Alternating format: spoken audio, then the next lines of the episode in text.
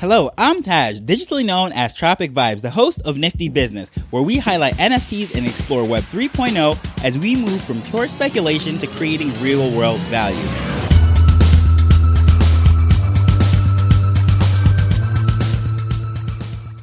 It doesn't take very long in this space to find certain things that absolutely frustrate you. And I have to ask you, what is something that just really frustrates you about this space?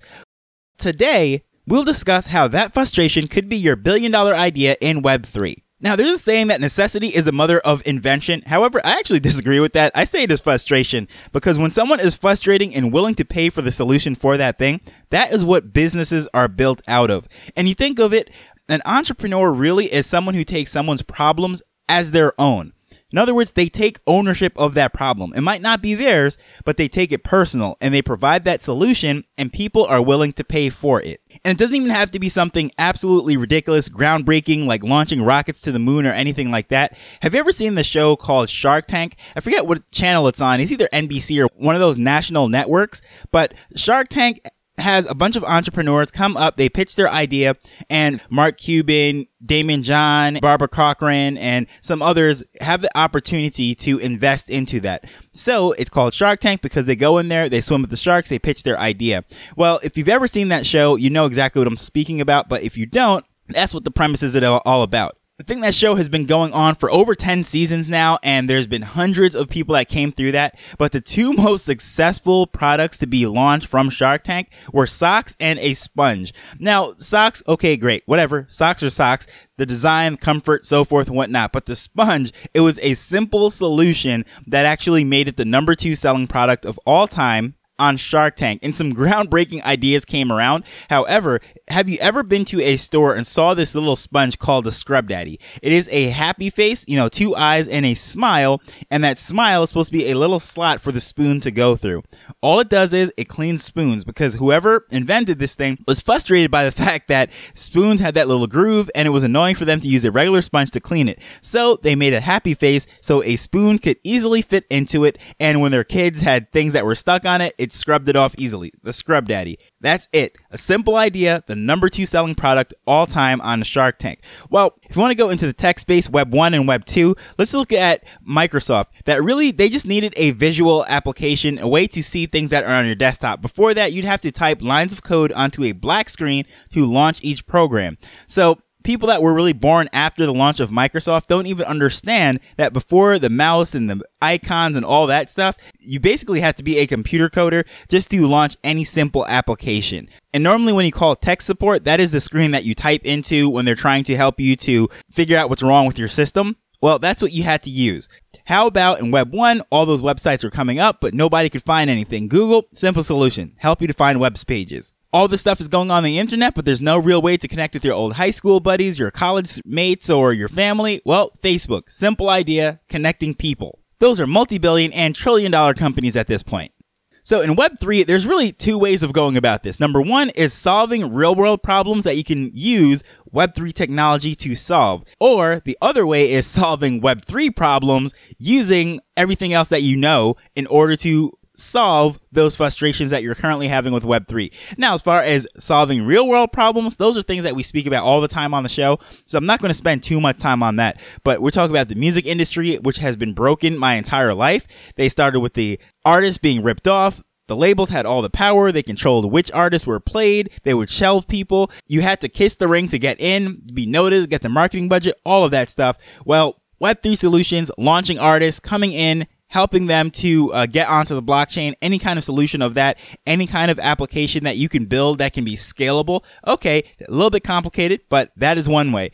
Or we think of the starving artists that are not making a living with their art. That's how these marketplaces came up. OpenSea, Look Rare, Rarible, all of those things. Carving out a niche, making it specific, solving those problems, launching that. Okay, still a little bit more complicated, but those are real world solutions that you can launch a Web3 company to fix. But where we are right now is the frustrations that we're having within Web3. And this could be a simple thing such as crypto is very hard to get, right? Depending where you are, in the world, certain tokens are harder to get than others. For example, the WaxP token. It's pretty hard to get in the US. You have to go through all sorts of exchanges and swapping or using third party applications. You can't just go to Coinbase or Binance US or anything like that very easily, get your WaxP, send it to your Wax wallet. No, you have to go through other things, right? So offering ways to onboard people an easy swapping mechanism to get from those common tokens such as Ethereum, Bitcoin, Litecoin, Dogecoin, even Shiba Inu,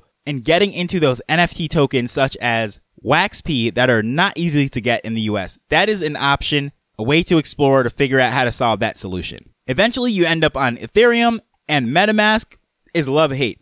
I personally don't really care for it, especially on the desktop. And I think there are just so many things that makes it so easy for people to click the wrong links, sign the wrong transactions, those complicated things that you have to scroll down that no one ever really reads a better wallet is definitely needed. So if you have any coding skills, you know some coders or a UI designer, which is the user interface, just the way of things looking. Maybe it's even a skin over MetaMask. I don't know how you do that, but just changing the look of it so that way it is more user friendly. It is a lot more visually pleasing. Color changes, big blatant warnings, things like that, which would easily help people from clicking those scammer links where you're giving them, granting them full permission to just take everything out of your wallet. A lot of that has to do with the wallet design. How about multi-chain solutions? What if you have an Ethereum based NFT, but then there are all sorts of airdrops and tokens and utilities that you don't even want to claim because you're going to have to pay ridiculous gas fees in order to get it. You're watching the floor price and you're like, well, you know what? I'm going to have to pay $100 worth of gas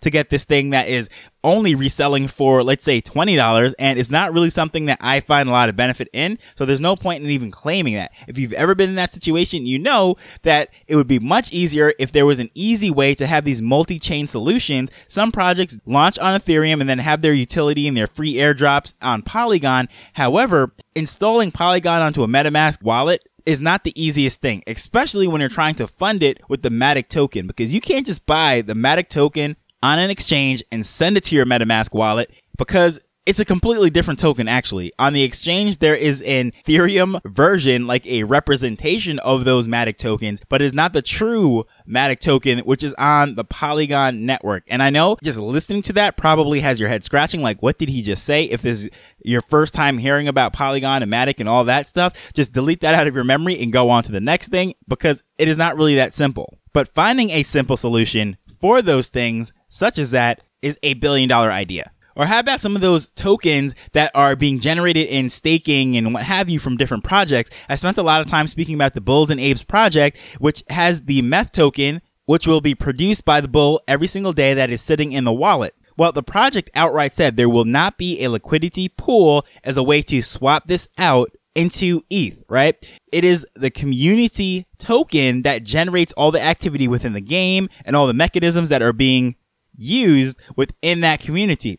So a third party person now can set up a liquidity pool. And if you're not familiar with what a liquidity pool is, it is an amount of an easy to get, highly desirable token such as Ether which is available to swap out of this one that might not be as liquid, such as the methane token. And a lot of projects have these these days. It's pretty easy to actually get your own token. So a lot of projects will have these tokens that are being generated by those NFTs as you're staking them or what have you. Then they'll offer all sorts of different things, ways that you can spend it. But let's say you don't want to spend it. You just want to get it back in ETH so you can possibly buy some more of those NFTs or so you could buy something else or maybe even take it off the exchange altogether and go pay your bills in real world. That requires a liquidity pool to get it out. If the project has not set that up, then it requires maybe a Uniswap or something of that nature, but those are just like the bigger ones. But like the small projects that have a small pool and not really a lot of people, well, that requires someone to set that up, a ways to swap back out. How about Discord, right? I can't think of very many people to quickly raise their hand and say, Yes, I absolutely love Discord. It's like pulling teeth. They're just there because they know that's where the activity, the announcements, and things are. But really, I can't think of anyone that is excited to just rush to Discord. So coming up with a better Discord, you'd be Web3's hero. How about the fact that a lot of things are going on that you don't even know about? Of course, in all of the Discord servers, and there's Twitter announcements, then there's emails, there's all sorts of things going on in multiple projects. Especially if you collect a lot of NFTs from a lot of projects, it is so hard to keep up with everything. So you're missing giveaways, you're missing announcements, you're missing airdrops, you're missing events, and all sorts of things. And then at that point, it could be very discouraging that, man, I bought this NFT for however many dollars or ETH or wax or SOL or whatever it is and I'm not getting any benefit from it. I'm missing everything. Well, figuring out a better way to have these projects communicate with their audience or their holders, I should say, is greatly needed. So if you are a coder, developer, just thinking of all the stuff, well, how could you possibly do that? A better way of doing that because let's be honest, as I said before, not everyone loves Discord. There's countless holders that have never been onto the server for their project. They just rely on Twitter or they don't even care about what's going on in the project. All they care about is the data, what's going on in the charts. And let's say the trading volume actually stops and they're trying to figure out, well, what's going on? Well, that's usually when they start to look, see what's going on in Discord, Twitter, and so forth. Let's say a big contest was announced and all of a sudden everyone just delist everything. Everything comes off of the market. And if you're someone who is trading based on just pure activity, well, there is no way to necessarily know that that took place unless you're paying attention to all the different channels. For example, I could think of the other day, Tribe X had this thing which uh, the, the McCourty twins, who are professional football players, were giving away signed jerseys of it. And all of a sudden, all these ones that were on the floor, way, way, way, way below the mint price, all of a sudden were delisted and the price shot through the roof. Well, why is that? Because a lot of people wanted a chance to win those signed jerseys, so they took everything off. Unless you're following the page, following up with the accounts and all of that, you would know that. You're looking at the data and all you can tell is, well, the floor just shot up. And you might think that the project is ready to go to the moon, so you start to buy up the new floor without knowing that the reason why the floor has gone up so much is because everyone that's paying attention delisted their things hoping that they win. And of course, after that drawing, everything goes back on, the floor goes back down, and the data does not tell you that. How about for the people that just don't even like Twitter? So many people, the only reason why they're on Twitter is basically the same thing as Discord. The only reason why they're there is because of these NFT projects. So let's say someone is really a fan of Instagram or one of the other ones, or just doesn't even like social media altogether. Maybe they use WhatsApp, they use text messages or something. Building some sort of API, or I should say, some sort of bridge between Twitter and whatever their preference is could be very helpful to get them that information from the sources that they want to get it from without having to be active on a platform that they don't like using. So I'm pretty sure if you spent more than a month in the space, at least one of these things that I just mentioned has definitely striked a chord with you. And just think about it. I just went through just a list of just a few and I touch something that you find frustrating with. So if you find it frustrating, I found it frustrating because everything I've listed here are things that I've battled with that I necessarily didn't like or whatever it might be. Even this podcast, launching this is because it was my frustration in not being able to find this type of content in particular. So I decided to just create it. And what it all comes down to is solving problems, especially things that people are willing to pay to solve. Those are the ones that are really going to make the money. And I can even think of just before this mint came through, well, I could go, the traditional route, funding it through my exchange, knowing that there's going to be a 10 day hold or whatever it might be. But instead of doing that, I ended up using my debit card, through the exchange and a third party service called Banxa. And yet, sure, it cost me an extra 3% in order to do that. However, I was able to instantly get it, fund the wallet, and good to go. There was no 10 day hold. So things like that is well worth it. Was I willing to pay 3% more? Because yes, I know that if I had missed out on the mint and it goes onto the secondary market, I'm going to have to pay more than 3% anyways. So some people might say that's absolutely ridiculous, a 3% charge, but I just knew that the thing was going to take off. And as it is right now, it's closer to 100% up, not just 3% up. So it was absolutely worth that 3% to me. So there's so many solutions to problems that people are having, and yes, they are willing to pay for it. So hopefully you found this interesting. You found some solutions or some ideas. Maybe some ideas popped into your head and you just can start building. And hey, if I did give you a billion dollar idea, all I ask in return is for a like or a rating and a review on whatever podcast app that you're listening to, whether that is Spotify, Apple, Stitcher, anyone that you like. I greatly appreciate it and thank you for listening to this stuff as we're learning and building Web3 together. So until the next time, later. The Nifty Business Arrow is not investment advice, it provides insights and information within the space. As with anything, please do your own research before making a decision whether you're making an investment or a purchase.